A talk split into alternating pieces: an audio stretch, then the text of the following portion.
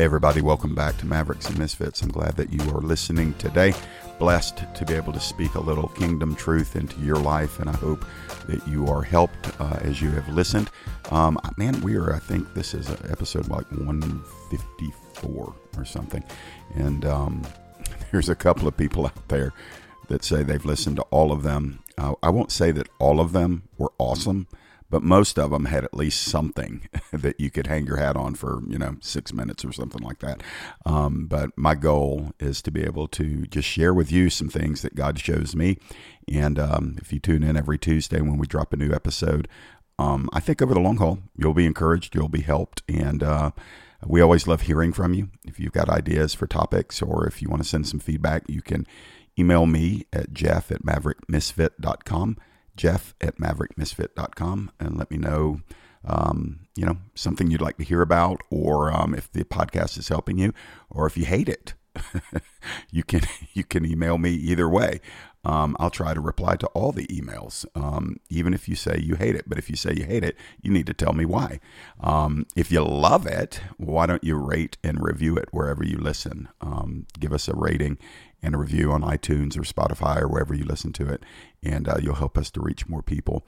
Um, last night, uh, remember, we always record the podcast a week or so in advance, but I was listening to a message at the North Georgia Revival on Sunday night. I'm recording this on a Monday morning, and uh, Lance Johnson, who's the consummate evangelist, um, just such a big hearted man of God. And pretty much every time he preaches, people get saved. And he's just literally, I think he holds the office uh, of an evangelist in the fivefold. He may hold other offices too, but clearly to me, uh, God made this man to win people to Jesus. And um, he gave his testimony uh, last night in the North Georgia Revival, and uh, just one of the most powerful, even painful testimonies in his life before Jesus. And um, but he he opened up reading the passage of scripture I want to read to you. And apologies to to Lance Johnson, but I'm going to hijack that passage because as soon as he read it, Holy Spirit began preaching probably a condensed 60 second sermon to me that I knew I was supposed to share on the podcast. And so um, you just always pay attention to the Lord when you're in church. Um, sometimes He wants you to receive something for you.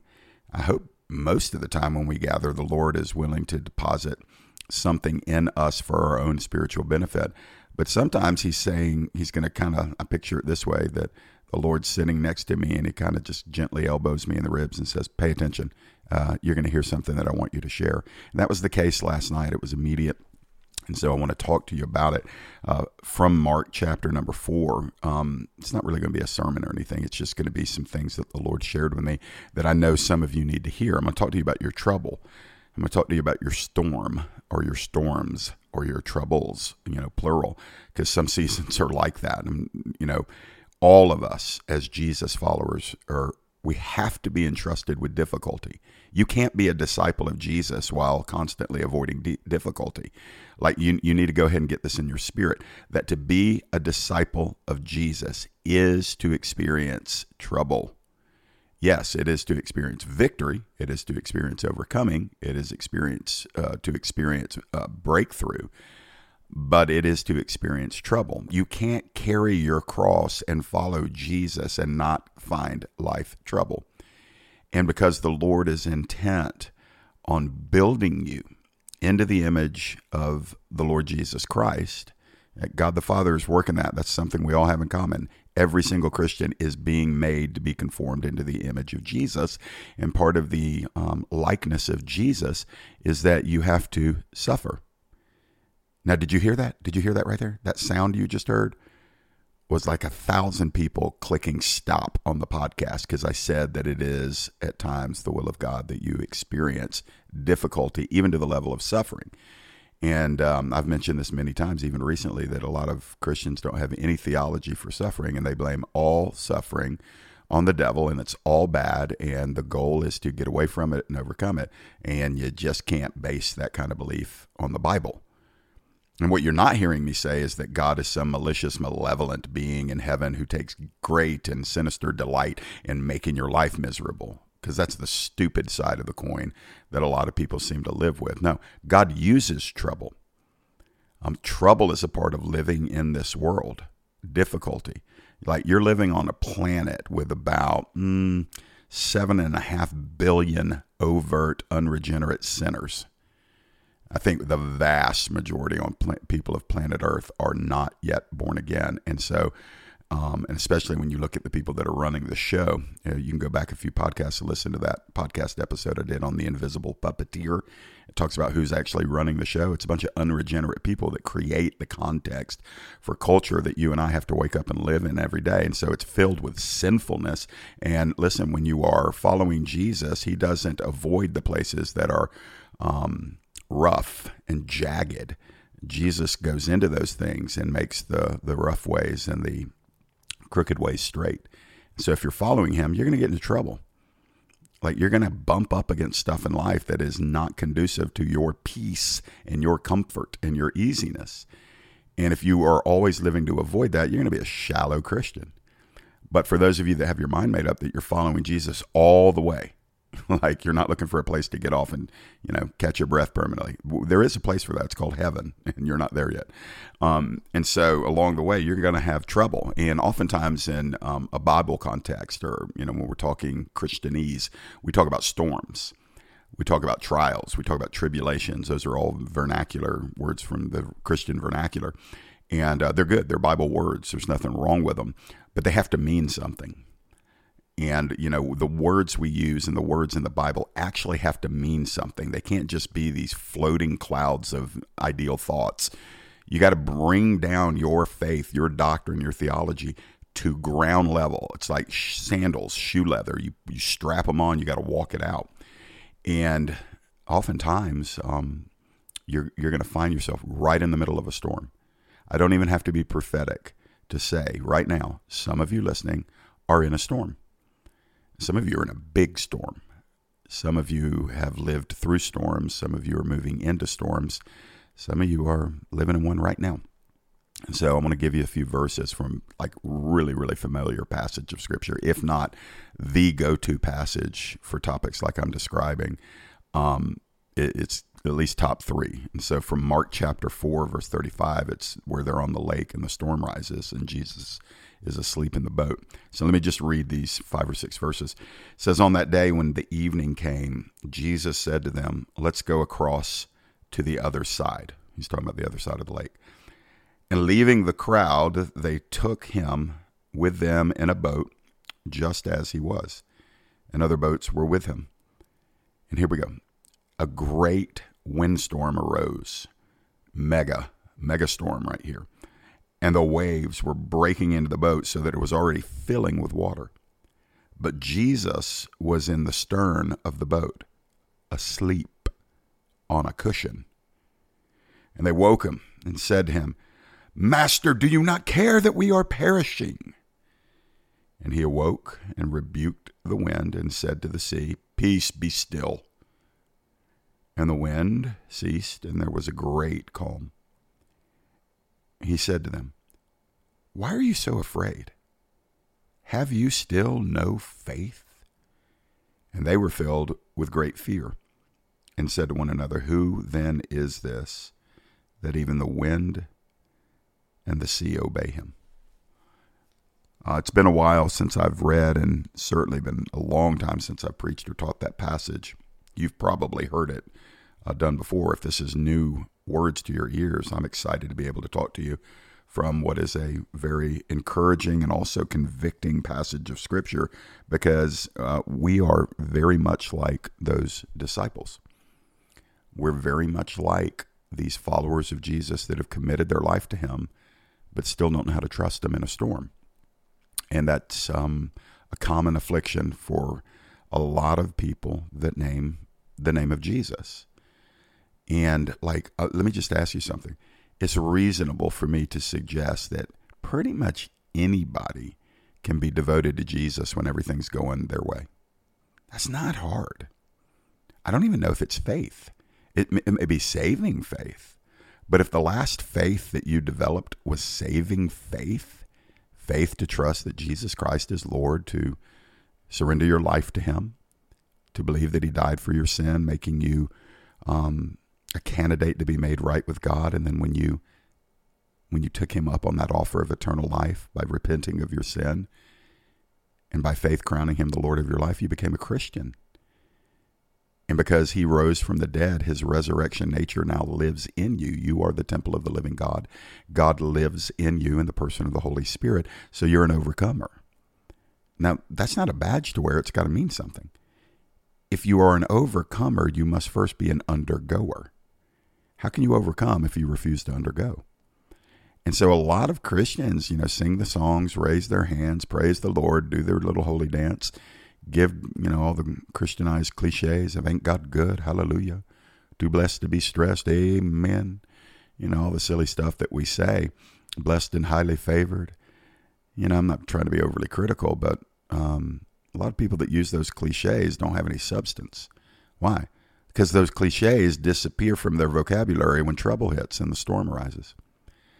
And so um, I'm just going to speak to you, especially those of you that are in trouble those of you that are in a storm, those of you that are um, taking on water and your ship feels like it's sinking.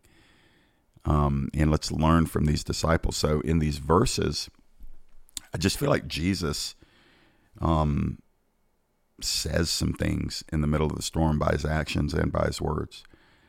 And so he first starts off by saying, I'm taking you somewhere. He says that to the disciples when he says, "Get in the boat and let's go across to the other side." That's Mark 4:35. And so in verse 435 he says, "I'm taking you somewhere. Get in the boat. I got a place I want to take you." And they do it. In verse 36 it says everybody got in the boat and Jesus was in the boat too.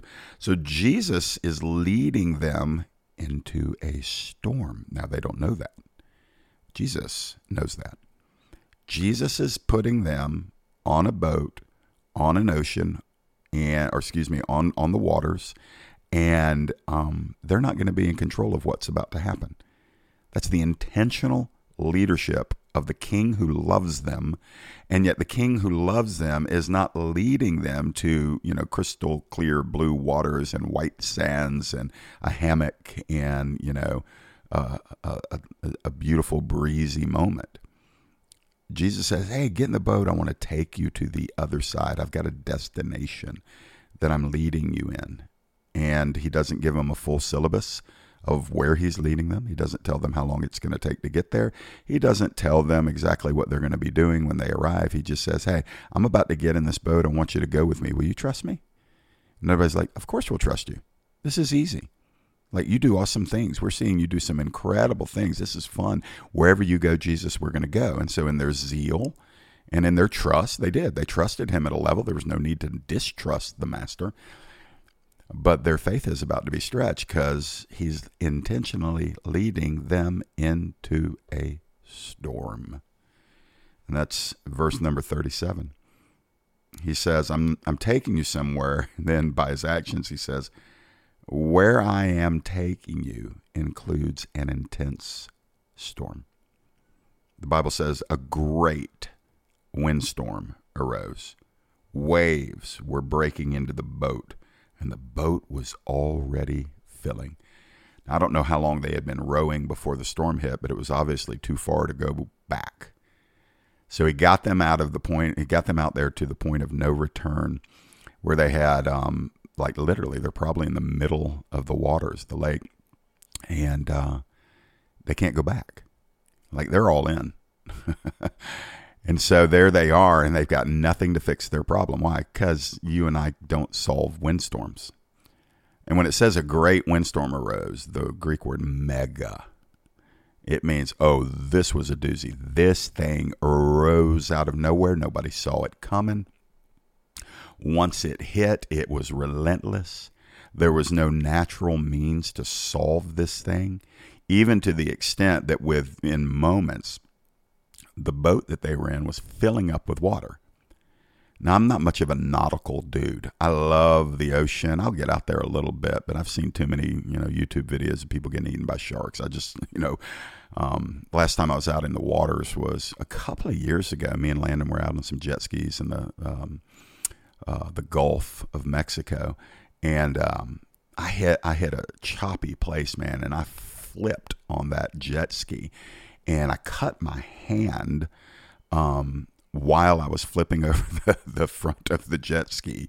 And uh, so, and then the jet ski, we ended up upside down. So there I am, and I don't know how deep the water was. We were probably 250 yards offshore, and I'm bleeding, and the jet skis flipped over, and I'm like, I'm about to die. I'm about to get eaten by a shark. Now, fortunately, we got the thing fixed and I got back on the jet ski and we finished the ride out. But um, that was the last time I was out in the ocean. I, I don't like being in that um, territory because that's not my territory. I'm a land mammal, I'm not a fish. And so um, it's a very vulnerable feeling when you are in the middle of the water and you don't have any ground to stand on everything's about to be over your head and your boat's filling. And that's what was happening to these guys. Oh, and by the way, Jesus led them there. Where he was leading them included a very intense storm. So you need to file this kingdom key right here. Jesus is not committed to our comfort zones. Jesus will allow trouble. He'll lead you 100% into a situation that will stretch you. And if you are conditioned to lean to your own understanding, He will lead you into things that your own understanding and wisdom and experience and education and resources will be completely insufficient. You will be in over your head. And it won't be because the devil did it, it'll be because Jesus wanted to teach you how to lean on Him and not, not lean on you. So the the third thing that he says, he says, "I'm taking you somewhere." He says, "Where I'm taking you is going to include an intense storm," and then he says, "I'm going to test you by not making the storm disappear." How do I know that? Well, I see it in verse 38 at the beginning. It says, you know, the storm, the boat was filling, the storm was rocking, and it says, "But Jesus was in the stern, asleep on a pillow, asleep on a cushion." Like he's not, he's not even awake.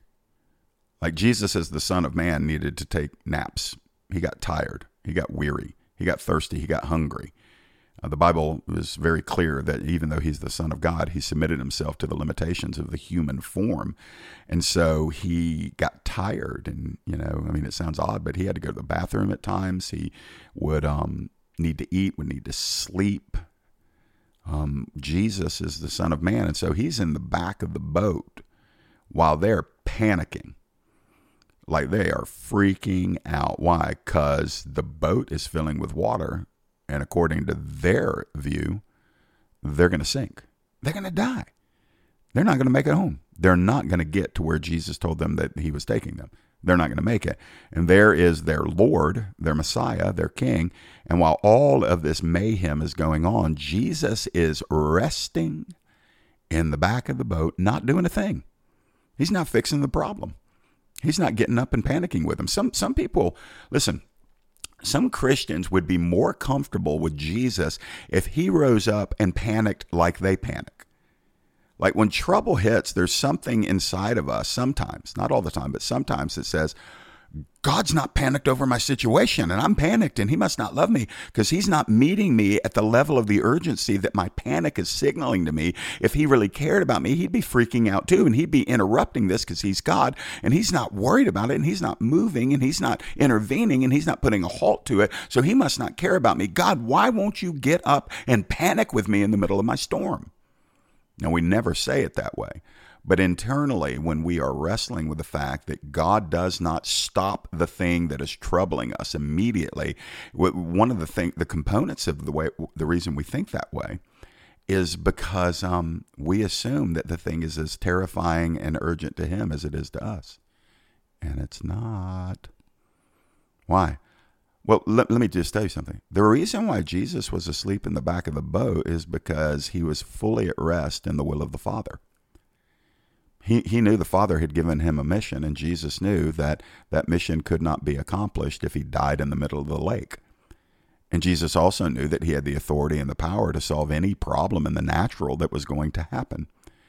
And Jesus was also willing to rest in order to allow his disciples to find out oh, they don't really trust him like they think they trust him they're not really as confident in him as they seem to be when You know, he's multiplying bread and fish, and when he's casting out demons, and when he's healing the sick, when he's raising the dead, when he's putting the Pharisees in their place, when he's talking about the coming of the kingdom. I mean, it's easy to trust God when all of that awesome stuff is happening. But how do you know if you really, really trust the Lord until He allows some trouble into your life? And I'm going to submit to you, you don't know if you trust Him if you're never able to be allowed to be troubled. And so here came the storm, and Jesus is refusing to panic.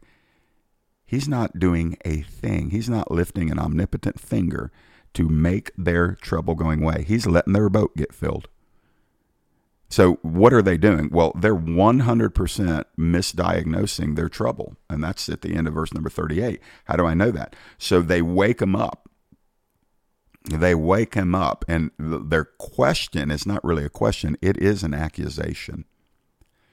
They accuse him. They say, Master, don't you care that we are perishing? Master, you don't care about the trouble we're in. You're not doing a thing. You, listen, listen to the words they use. You must not care. You know, that's a common response when trouble hits the life of a Christian that hasn't been proven yet. By the way, that's how you get proven. Your faith gets intensified, gets solidified, gets galvanized, not through ease, but through trouble. Your trust goes deeper when you are in over your head. Your faith is proven when your ship, your little boat is sinking. And when you when you see that the Lord is not making your problem go away so you can be restored to your calm seas, there is something that can leap up within your suspicious heart and say, God, you must not care. If you cared, you wouldn't let this happen. It's a very, very sad but common response when Christians who are not mature, not grounded, encounter their first season of intense trouble. And listen, it exposes so many people. A lot of people say, Yes, I'm a follower of Jesus Christ until trouble hits. And then they go from being someone who professes Jesus Christ to being somebody who accuses him and says, Oh, bad things happened in my life. God doesn't care. I'll never trust him again. Now, I don't know that the disciples were saying that, but they were certainly accusing Jesus of being um, negligent in their situation. And they said, Master, you don't care, and we're over here dying. Don't you care that we're perishing? And you, you know what the answer is? Jesus is like, No, I'm actually not going to freak out. I'm not going to affirm your panic. I'm not going to endorse your um, troubled, anxious thoughts. And let me tell you why. Because you're misunderstanding your trouble, you're misdiagnosing your storm. Now, if this conversation actually took place in the Bible, they would say, What are you talking about? Do you not see the winds? Do you not see the boat filling up with water? Do you see the big wave about 40 yards away that's about to be the one that sinks our ship? I can see it coming. What do you mean by your sleeping comfortably in the middle of my storm? And Jesus says, You're misdiagnosing your storm. You asked me, Don't I care that you are perishing? And Jesus would say to them, The reason why I'm not freaking out is because you're not going to perish. You're not perishing, you're just afraid. You're going to a fatalistic extreme in the midst of a scenario that I am allowing in your life, and you're already talking to me from the bottom of the lake. And friend, if you'll look around, you're still on top of the water. You're in a boat that I'm in with you. Some of you need to receive that. You, you know, the forecasting of doom is a clear indicator that you need to grow in your faith with the Lord like in stage one, two, or three of your four stage trouble. And if it's in stage one, two, and three, you're already saying stage four is doom and inescapability, and this is going to be fatal and final, then it's a clear indicator that the Lord is allowing the storm because your faith needs to grow. Um, let me just say something right now. I'm not going to go into any details, but mm, like I'm in a storm right now. Doesn't have anything to do with ministry. Doesn't have anything to do with like the things that I've committed to help lead and be involved in. But a storm came out of nowhere and um, touched us, my wife, me, my children, um, my family, um, came out of nowhere, rose up. And you know what? 15 years ago, I probably would have been like, oh, I gotta bail. I gotta bail. I gotta get this water out of the boat. I gotta make this boat land. I gotta, I gotta wake up Jesus. Jesus, how come you're sitting in the back of the boat? Why aren't you doing something, Lord? This is fatal. This is doom. This is gloom. I probably would have done something like that maybe 15, 20 years ago. But the reason why I'm in this thing right now and I'm saying, "Oh Lord, I'm I'm I'm ready for you to move when you're ready to move." I'm I'm ready for you to let this thing get 95% full, threatening to sink me, but I know it's not going to sink. I know that you will rise up and rebuke the storm that you've allowed in my life because you're taking me to the other side. You've got a plan, you've got a destiny for me, my family. And so I'm able, and that doesn't, by the way, that doesn't make me a super Christian. You just heard me confess that there was a time in my life where storms caused great, intense anxiety in me. Even if they were short lived, I felt like I had to fix it. I had to handle it. I had to have the resources. I had to have the abilities. I had to have the answers. I had to have the experiences. And you know how exhausting it was to live that way? What had to happen? Well, God had to break my overconfidence in my ability to handle everything and he had to instill in me a holy confidence that he is well able. And so the disciples are saying, Don't you care that we're perishing? And Jesus is like, No, because you're not perishing. You just feel like you are. And some of you may be in that season right now that you're saying the Lord doesn't care. If He did, He'd do something. Well, maybe the Lord isn't doing something because He actually wants the situation to get harder and heavier because it's pressing you into Him or at least it's supposed to be. Like we American, I'm you know I'm an American, so some of you are listening in other parts of the world, but American Christianity is it's just the culture. There's so much of the culture in us that we feel like we're supposed to handle everything. Like we handle it, but we give God the credit. And when we can't handle it, we're like, oh no, I'm supposed to handle everything. No, you're not. You're actually supposed to trust you're actually supposed to at times it, you're, you're supposed to confess your powerlessness to fix your trouble. You're supposed to lift your empty hands towards heaven saying god i don't have anything i can use and i don't have anything you need but if you'll fill up these empty hands with whatever you want to do then i'm going to trust you to get me to the other side of the lake. So i finish up in the final verses. So the last thing that they said was Master, don't you care that we're perishing? And so, you know, Jesus says this last thing I am using this trouble to develop you. I mean, here's the five things he says I'm taking you somewhere, get in the boat. Where I'm taking you includes an intense storm. I'm going to test you by making the storm not disappear. And the fourth thing he says is, you're going to misdiagnose the trouble I'm allowing because you're going to think it's coming to sink you, and it's not. It's actually coming to steady you. It's actually coming to deepen you. It's coming to um, increase your trust muscle. And then the last thing is, yeah, I'm going to use this trouble to develop you. I'm sending the storm because it's a season where I'm actually strengthening you. And you don't get strong when it's easy. None of us do. You can maintain strength when things are easy, but you don't get stronger until the heavy weight comes. And so here's the heavy weight that is being laid upon these guys. So Jesus awakes in verse 39. He literally was asleep. I love that. The Bible says he awoke and rebuked the wind and said to the sea, Peace be still. And the wind ceased, and there was a great calm. So, in one instance, right after they said, We're going to die, Jesus says, No, you're not. Watch this it's too bad that they had to accuse him. But he let them do it. He let them get to the extreme to where they were upset with him for not doing something. And he let them reach the end of their carnal moment. And when they wake him up, he's looking at, oh, it's it's just a great megastorm. Oh yeah, I, I handle these things. I actually am the creator of water molecules and wind. And so he says, see, see, wind, waves, Stop it. And then the Bible says, there was a great calm. There was a great storm. Jesus moves, there's a great calm. That's why we refuse to panic. There is a great storm. You're going to have more than one in your life, but there will also be a great calm. And faith says, I envision the calm that is coming to be greater than the storm that is present. Did you catch that?